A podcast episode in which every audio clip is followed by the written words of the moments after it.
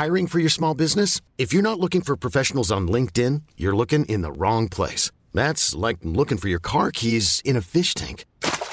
LinkedIn helps you hire professionals you can't find anywhere else, even those who aren't actively searching for a new job but might be open to the perfect role. In a given month, over 70% of LinkedIn users don't even visit other leading job sites. So start looking in the right place. With LinkedIn, you can hire professionals like a professional. Post your free job on linkedin.com slash achieve today. Millions of people have lost weight with personalized plans from Noom. Like Evan, who can't stand salads and still lost 50 pounds. Salads generally for most people are the easy button, right? For me, that wasn't an option. I never really was a salad guy. That's just not who I am. But Noom worked for me. Get your personalized plan today at Noom.com. Real Noom user compensated to provide their story.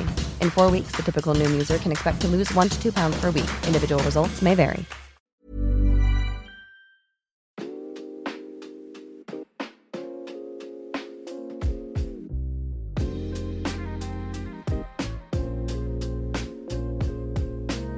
Welcome to the Book Pod with Corrie Perkin, the fortnightly podcast that brings readers and writers together.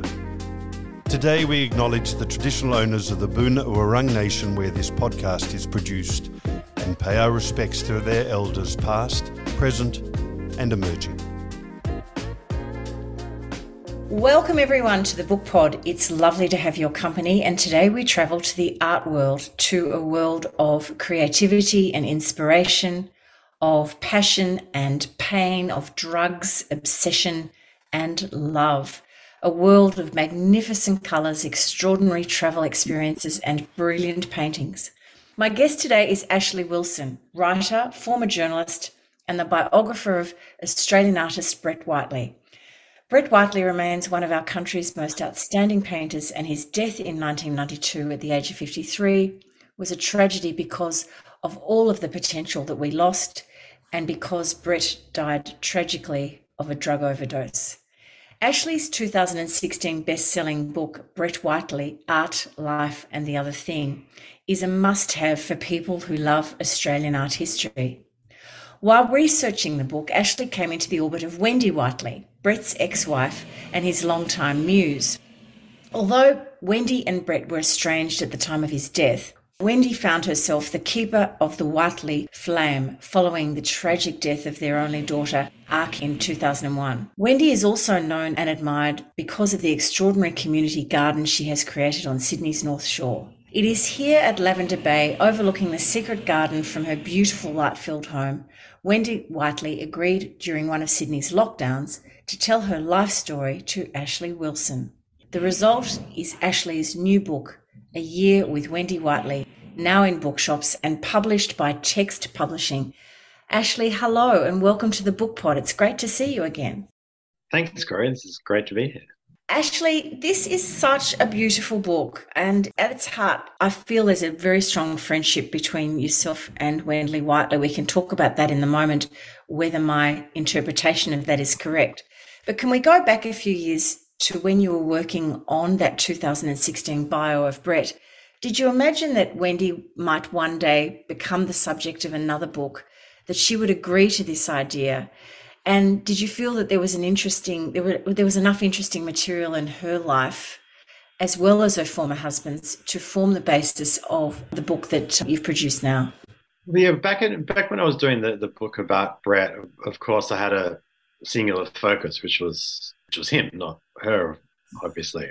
But it was very clear, of course, throughout that process and while looking through those stories and memories that um, there was one person whose whose presence was was larger than most and at times larger than Brett's. Um, but it was by its nature a, a, a, focus on Brett and not Wendy. And she was while while always a part of that narrative, this that was Brett's story and not her story. And it would be wrong, of course, to think that it was uh, telling Brett's story is telling hers because they they are different people and they've got different sort of um, trajectories in life. And so it was she she wasn't. It was funny like, during that process. I I did find myself saying to to a number of people I spoke to about Brett's life that you should write your own book um, because you can only use a, a, small amount of material in a biography like that. And a handful of people actually did go ahead and and and, and put pen to paper, as it were. And um, and just a couple of days ago, I got contacted from one of Brett's old school friends who'd, who'd just been doing that himself. But obviously, Wendy White is a different prospect, and I knew just as people had been circling Brett's life for years, as uh, from a biographical point of view, I knew that people had been doing it for Wendy as well. And for various reasons, had never really pulled it off. And one of those reasons was, a, I guess, a lack of enthusiasm on her part. Um, would people really be wanting to to read about this? She was wondering, and she didn't really think there was a lot there to, um, to sustain a book. And one thing is that she certainly didn't want to write a book herself. We might get to this, but she's she's a she she doesn't like the idea of mediocrity when it comes to creativity, I guess. And she's she can write, but she's not a writer, and she didn't want to do a half-assed job, basically. Um, so that's the reason there isn't an autobiography under the Wendy Whiteley name. It struck me as I'm reading that it's an incredibly, it must have been an incredibly difficult slash interesting journey for her to be plowing through these memories about her former husband. If it if she was widowed, if their marriage had been as full and as rich as it was in the early years at the time of Brett's death, it would have been a whole different story. But the fact that they'd been separated for so long that he'd repartnered at the time of his death, it's an, it's just an incredible relationship that continues after death, but actually continued after divorce. And one of the most powerful paragraphs of the book, I think, is actually on the, the inside cover that you've used it there too. And you say, We sit at the table opposite each other, a tape recorder and a microphone between us. And I begin by saying that I don't want to start with Brett. That's a good idea. Wendy looks at me and smiles. I didn't start with Brett. Yeah, well, look, on the uh, on the idea of their their relationship enduring over the years, it's true that at the very end of, of, of Brett's life, they had split up, and there was a, a, sense of animosity between them that you couldn't really miss. And a lot of that was sort of tangled up in in addiction and various other arguments and um, settlements and things like that. But they were they were kind of a creative partnership for three decades or so. And as she mentions herself, there was a there was a certain kind of mellowing, I, I guess, uh, as the years went past, as the sort of the daily disputes faded away, and the um the, and the you know a clearer picture of what really mattered remained. A, clearer picture re- remained as as the, the smoke cleared, I guess, and and and she could see with some clarity what the the contours of that life. But going back to your other point, though, that it's true though that she, the the, the Wendy Whiteley story doesn't start or end with Brett Whiteley. And and you mentioned that word muse earlier on, and I don't I don't really love that word because it seems like quite a passive one. And what, what word would you use? What word would I use? Maybe collaborator. I don't know. But muse itself is a it seems limiting. It, it seems like you're there at the service of of the the great artist to to help them achieve greatness. And I, I, I think that's that's not really her place. Oh, um, that's interesting because I have a I have a different interpretation of muse. Maybe it's is it because I'm a woman, you're a man? I don't know. That's interesting.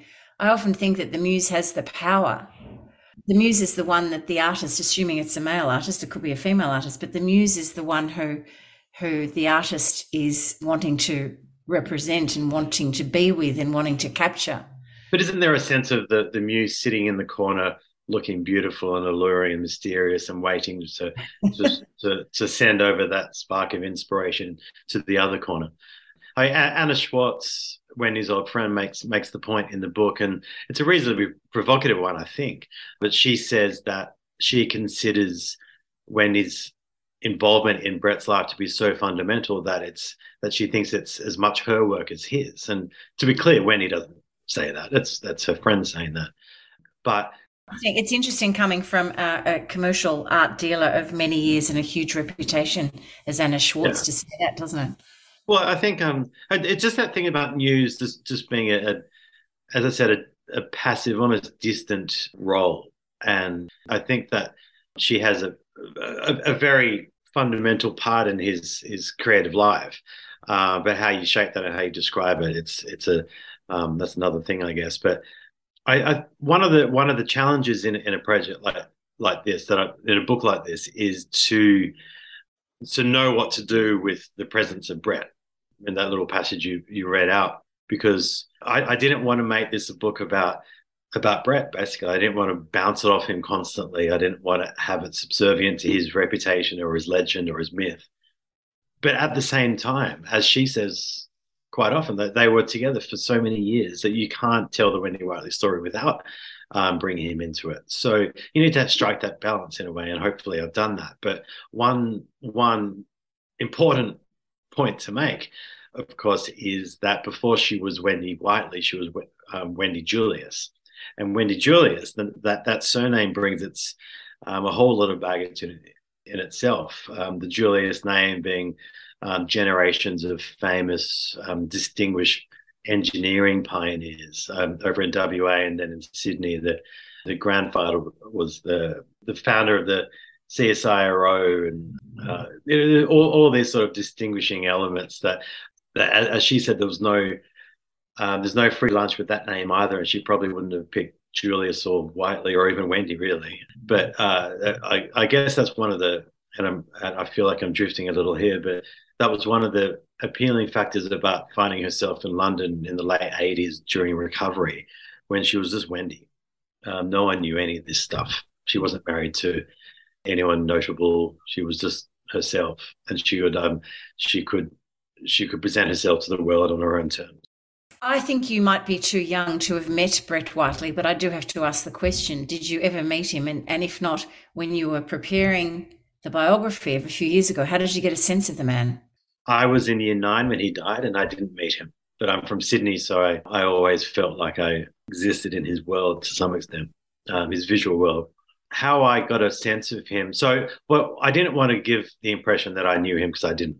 But so all I could do was to get my hands on everything ever written about him, which I think I did, and to talk to as many people as possible who knew him from childhood onwards uh, from around the world, from celebrity rockers through to more, uh, I guess, colorful drug dealers around town. Uh, there, was, there, was, quite a range of people, and together, just trying to get that that idea of of driving a um, a bus through that all that sort of tangle of of, of stories and myth, and um, not not to mix metaphors here, but one of the one one of my challenges that I that I set myself was that the Brett Whiteley story has been had been mythologized for so many years by himself too, and there had been so many so many claims and and and ventures written about him, and I thought it was it was time to sort of to clear away some of that smoke and just to kind of unembellish his story and to tell it as straight as possible, and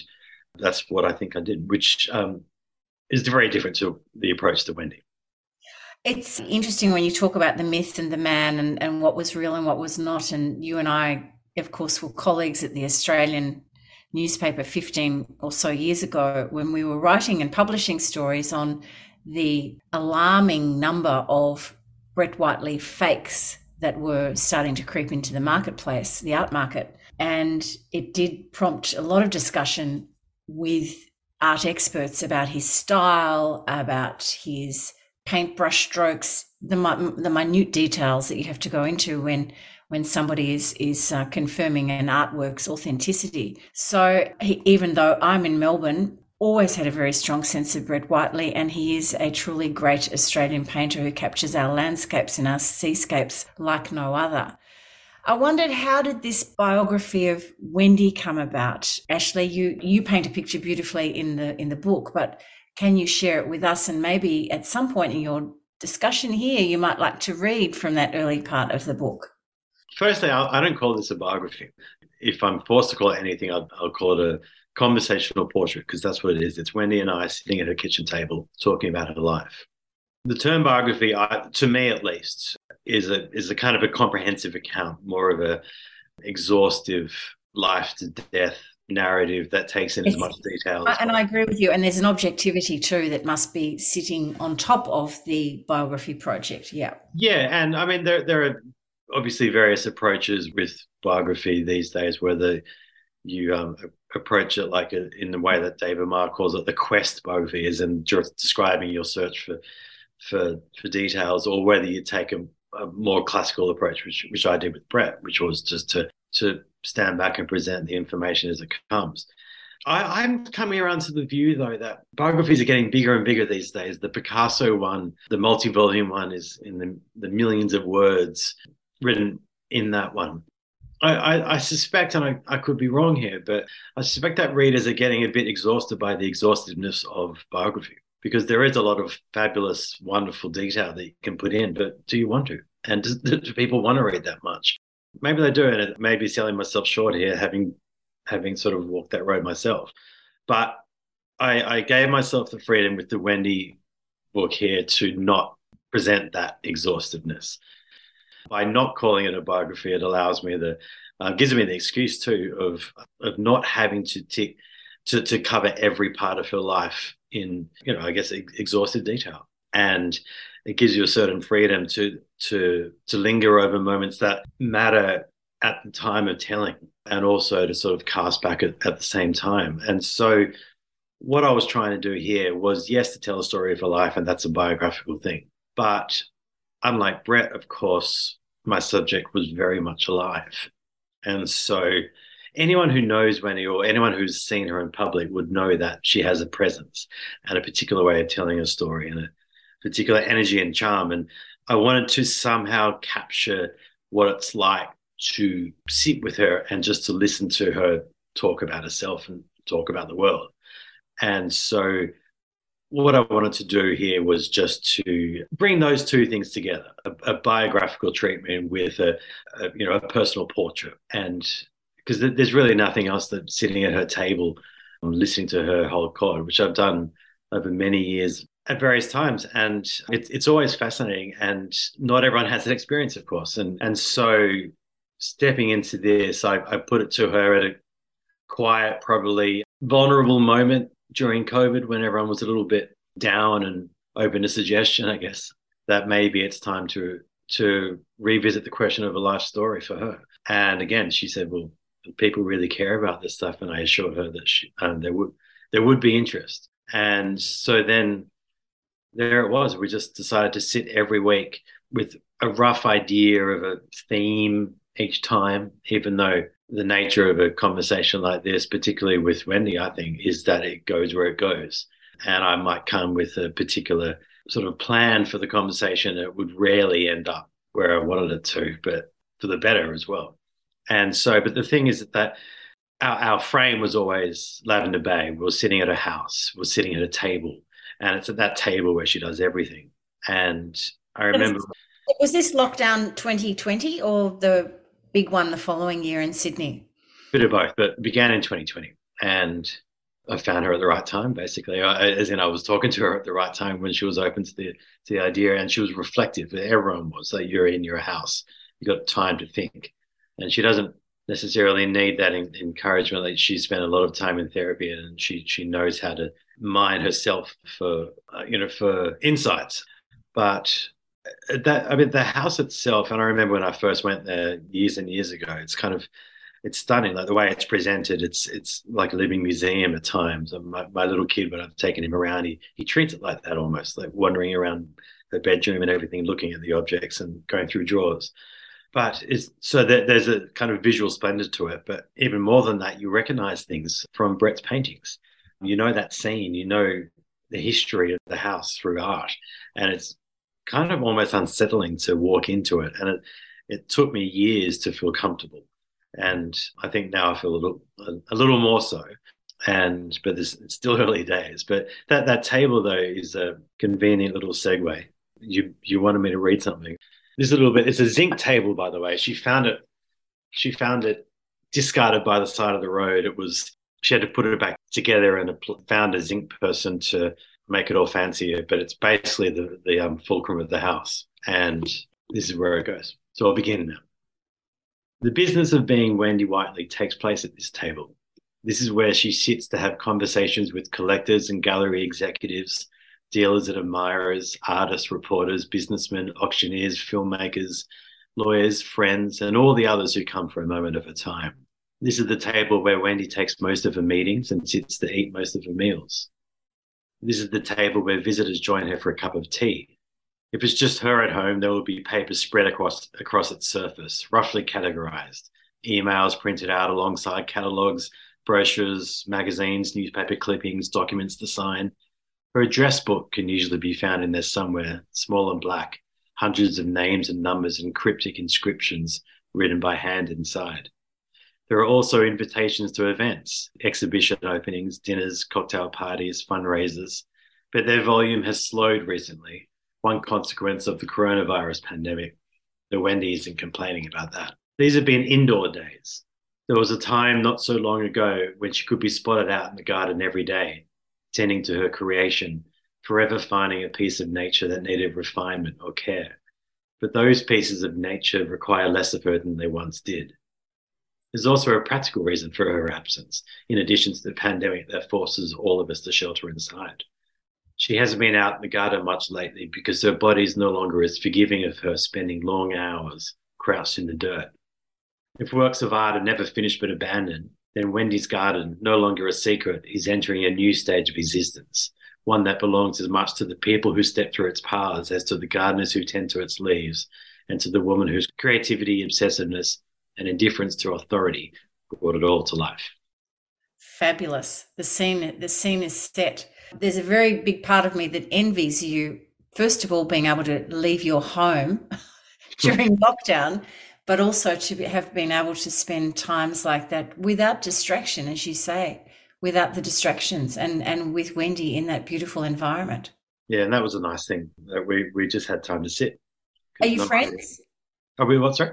Are you friends? Of course, yes. And I, I think it's it's almost dependent upon a friendship to be able to do something like this because there's a shorthand that, that you develop over the years and there's an understanding. And I think more than anything, there's a trust on her part that that I was, was going to create the right sort of environment here in, in a narrative sense that would work for her and, and for her legacy. And like, cause she's, I mean, how do I put this? Like she as I, I, mentioned that there have been a number of people who have kind of circled around her story, and she let me into the Brett world, which was no small thing. She'd stopped a lot of people previously, but letting me into her own was a, another level of intrusion, I guess, as well. And she, she was there was that implicit trust that you get from spending time with a friend, and and I, I, I quite admire that and value that, and and this wouldn't have happened without that as well. You're listening to The Book Pod, an audio community that brings writers and readers together. She met Brett when she was quite young uh, through art school, and very quickly he needed her companionship uh, quite desperately at times. That's what I feel reading your book. Uh, why do you think that was? There's a distinct sense of insecurity on his part early on and later as well when she is not by his, his side. He goes over to Europe as a teenager uh, when he won an Italian art scholarship, and she was supposed to join him soon. And she took her time because she was doing two jobs in order to save money for the ticket. But he was over there in Italy getting all anxious and worked up about her absence. Why is she not returning my call? Why is she not writing to me? And you see those letters, and they're really uh, kind of over the top and a bit needy. And it happens again um, later when they're together.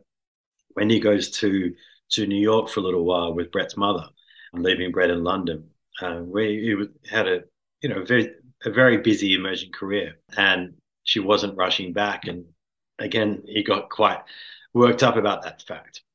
He he obviously really needed her and wanted her by his side, and there, there's a there's a suggestion there, there's a sense of possessiveness, I guess, and you know even even control maybe that that comes with that, and you know, I, I, might leave that for others to sort of to determine. But I, I, I think Wendy's Wendy's made it very clear over the years, and her her her, her story hasn't changed here.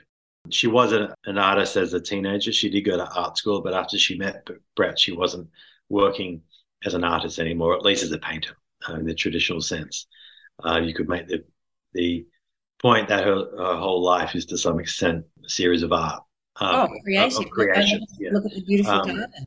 Yeah, and so her, her life is a life of creativity, but she she gave up painting. But the message on that has been utterly consistent that she hasn't given up anything. Um, she she didn't feel like it was really a choice either way. There wasn't a lot of room in that marriage for for two artists to be working side by side. Your book is beautifully constructed, Ashleigh, from the present time, the conversations with you and Wendy, and the reader feels very much like they've pulled up the third chair at the table and a part of that. I love that. But the other thing too is you follow the story of Wendy Whiteley through a chronological order.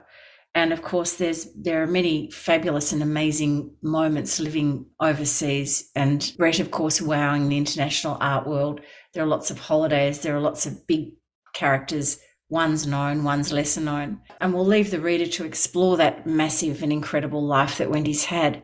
But toward the end of their marriage, I, f- I just kept feeling like there was this third person in their relationship, which was drugs. And I still can't quite understand how Wendy could give up or what prompted her. What was the fuel, the energy behind her giving up, and why Brett could not?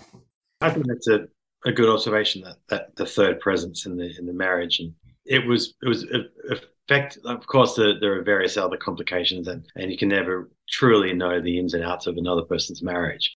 Ultimately, it was Brett's inability to get clean that doomed them as a as a partnership.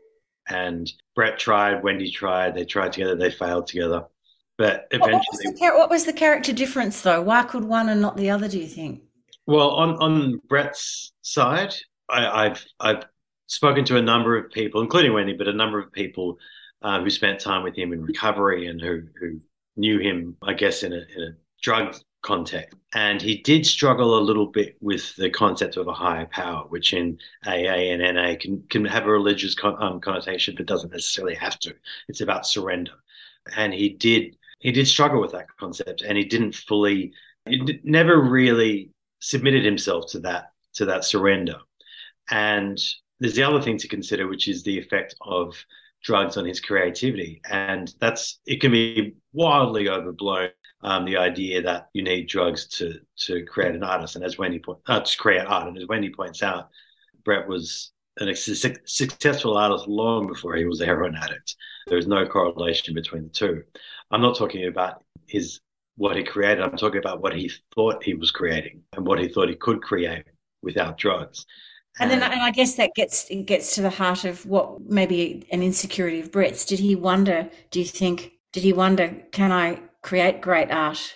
Well, that's the thing. And if drugs. you think about the, the, the paintings, the big paintings that are worth millions these days and the best known, the Lavender Bay ones, when they were created in the mid 70s, most of them. He was winning the Archibald Prize. He won it twice in the mid to late 70s. That was also when he was starting on heroin. So the fear creeps in that if I remove one from my world, what happens to the other? One thing from my world, what happens to the other thing? And I, I, want to make very clear that I don't think there's a correlation between his his his talent and the drugs. That that would be the wrong message to take. But there was definitely that fear on on his part about the effects. But we're talking about Wendy though, and she she failed. They they they went into re- recovery together, and that's not a good thing to do usually. And they failed, but then eventually she pushed through and got clean, and that was basically what was the final split more or less between them. And but in the subsequent years, like when when you just stopped drugs almost overnight and and alcohol too, there were big drinkers. Many years later, she went to. Uh, she was a big smoker, and many years later, when I knew her, she just went to hospital for an unrelated procedure. Looked down at all the people smoking on the footpath and thought, "This is this is done. What am I doing?" And stopped. You know, after 60 years or something of smoking.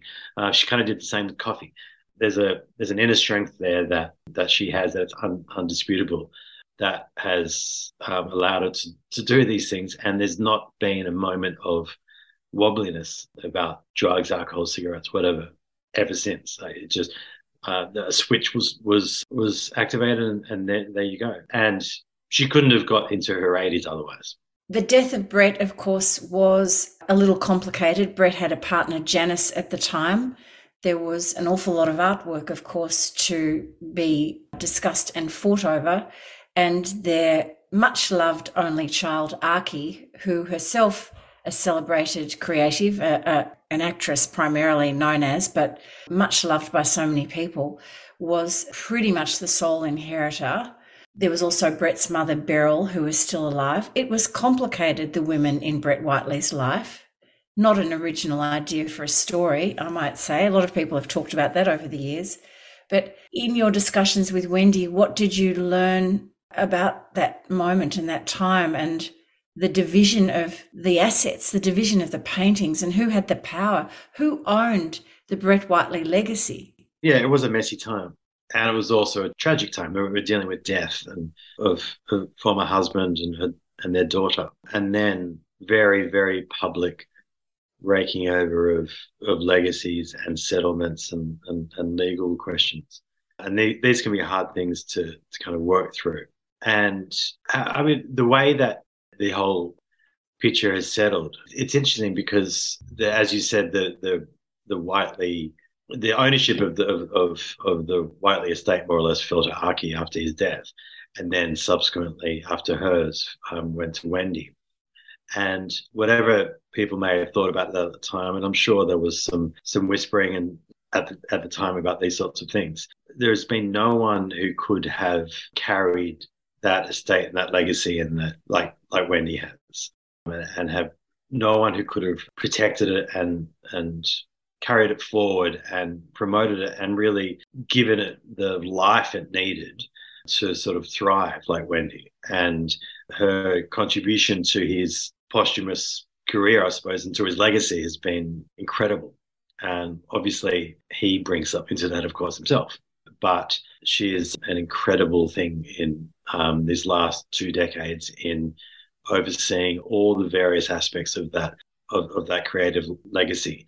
And a big part of recent years has been looking at finding a way to avoid another Whiteley will mess. She doesn't want to go and leave another dispute like that. There's been too many, too much crap. And so in recent times, her her ambition has been to arrange things in a way that when she's no longer here, the Whiteley studio, the garden, the house, all the paintings, all the everything to do with the estate are in good hands for the future. And I think she's done that and achieved that very well. So she has a, a council of trustees, does she?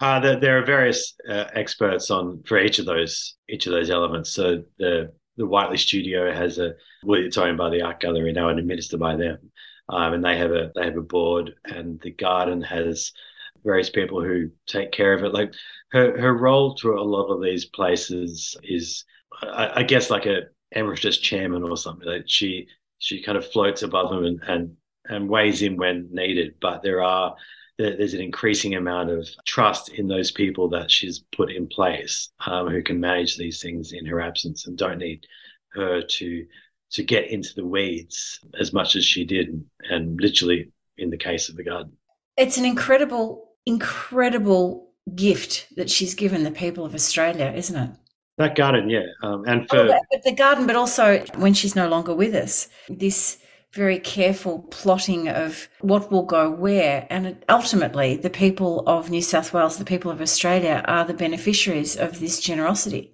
Yeah, well, I mean, from the Whiteley estate point of view, I think her donation to the art gallery and the Whiteley studio is in the many, many, many millions of dollars. I think it's hundred million or something, which which is alone in itself an, an amazing gesture. And it's her gift to the art gallery is, is under the name of Wendy Ann Arkie Whiteley, very deliberately, of course. But I think her the gift to Sydney of that garden is really something else because not only has she put in 20 something years of her time, 20 or 30 years of her time, and a few million dollars of her own money in upkeep. She's she started off and just got in there and turned this kind of unruly rubble of waste on the side of Sydney Harbour into what is now, without doubt, one of the great outdoor spaces in this country. And it kind of sometimes reminds me of those bit, those parts in, in Tokyo where you could be walking through a, a forest of high rises and then turn the corner and suddenly you're in the middle of a kind of bounteous amount of green. And it feels like that in, at Lavender Bay uh, with her garden because it's for those who don't know, know Sydney, it's right on the edge of Sydney Harbour, overlooking Luna Park, facing the Opera House, facing the Harbour Bridge. And yet you can kind of walk inside it and get lost in the, the little sort of valleys of, of green and that she's arranged all through the space. And was it her land? Was it their land originally? No, so this is the thing. It's rail rail land, and it, it, was on the front of her house. Like it's immediately in front of the house that she that she lives in. But she never owned it. Still doesn't. She just got that down there one day, kind of still flush with the emotions following Brett's death, and kind of just wanted to do something to to to keep herself busy. And there, there's something about the exhausting herself physically every day as well that allowed her um, that was really attractive. And so she just got down there. She didn't ask permission, probably because she knew that if she did, she would be refused. And but this the rail department wasn't using it; they just kind of abandoned it. So she got in, got in there, cleaned it up, and before long, they could see what was happening, and kind of a magical place was emerging. And it's kind of one of the more incredible things that this act of guerrilla gardening is has since been recognized by the authorities in the way that it has. So it's it's taken some time for the New South Wales government to come on board, but they have in the last couple of years to in, in a way that that means that it, it, has got some long term security and it's not going to be turned into high rises basically. We're all pretty lucky actually that Wendy Whiteley has been so formidable, so strong. You mentioned her strength earlier and her fortitude, and I think not only protecting the legacy of her former husband, but also protecting this natural space is remarkable. She's. Do you think she's still in love with Brett? No. Oh, well, I don't know.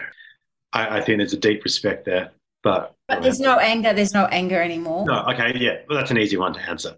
The the bitterness and the the anger that was there when he died was all around the details of their split, more or less, how to divide the settlement between them and how to work out who gets what. And of course, when you when you have money and you're working out who's not who's going to get what, it can get a little acrimonious, and it did. But those arguments aren't being had anymore. And if if he'd survived, those arguments wouldn't have been had anymore. I doubt they would have got back together probably, but they they are equally an important part of each other's lives. Uh, he's he is a, he was an important part of a section of her life, but he's been gone now 30 years or so. And it's it's it's it's interesting when you go down to the garden, for instance, and all the, the admirers that come up to Wendy, they know her name. They don't necessarily know his. That isn't that wonderful. That's the way it should be. She she can't define herself by the being the wife of or the former wife of. Well, I was she can't, but the government occasionally can. Uh, one little thing to point out here is that recently the New South Wales government the heritage people have decided to put up blue plaques on notable houses around town, like they do in London. And one of the first they put on her house in Lavender Bay, the Whiteley house. But whose name is on it? Brett Whiteley's only. Well, we might have to lobby to to change that. I think someone has to. Maybe a, maybe someone's just gonna can go down and and replace it or write it write on it or something. Imagine market, but obviously that's inadequate, and everyone's a little surprised that they made that decision. Actually, it's a terrific book. I love the way you've uh, you've structured it. I love the weaving back and forth. As I said earlier, the chapter headings are great. At the very beginning, I feel like we're embarking on a a piece of long form journalism, you know, a portrait, but then of a person, but then it just becomes so much more. And it's also actually really insightful for uh, those of us who love art, the 20th century experience of the art, the Australian artist, that that need, that determination to go internationally to kind of seek whatever was happening there, but then ultimately finding that home base is pretty terrific and inspiring in itself. Before we say goodbye, of course, it's the big question that we always ask our visitors to the book pod. If you were on a desert island or indeed sitting in that garden uh, with no access to books but one or one author, what would you or who would you choose? So I don't want you to roll your eyes on this one in my choice. I've, I've thought about it. There are probably various other authors and books that speak more profoundly to me, but if I was to be locked away for the rest of my days, with a with one text only. I don't think I could go past Ulysses. I read it when I was a lot younger, and I'm currently lucky enough to be part of a, a, a Joyce reading group when we can each each month we get together and we, we read aloud a certain section and talk about it. It's quite fun. What, a, what an and, interesting idea. Yeah, and I, it's I, I, there's a nice eclectic group of people. It's it's kind of unofficially run by the esteemed Gabrielle Carey and a whole whole bunch of other very erudite readers and me. And I'm, I'm it's taken me some time to get the confidence to say I have no idea what you're talking about uh, because that happens a lot. But the um, obviously Ulysses is a whopper of a book and and and an intellectual challenge of no end. And Joyce talked about mainly about Finnegans Wake, but he talked about keeping keeping um, readers busy for a century. And I think you can spend endless time with that book and still dis- discover new meanings and and and revelations. And I, I think it would lend itself very well to endless months going over individual paragraphs and working out what the hell is talking about.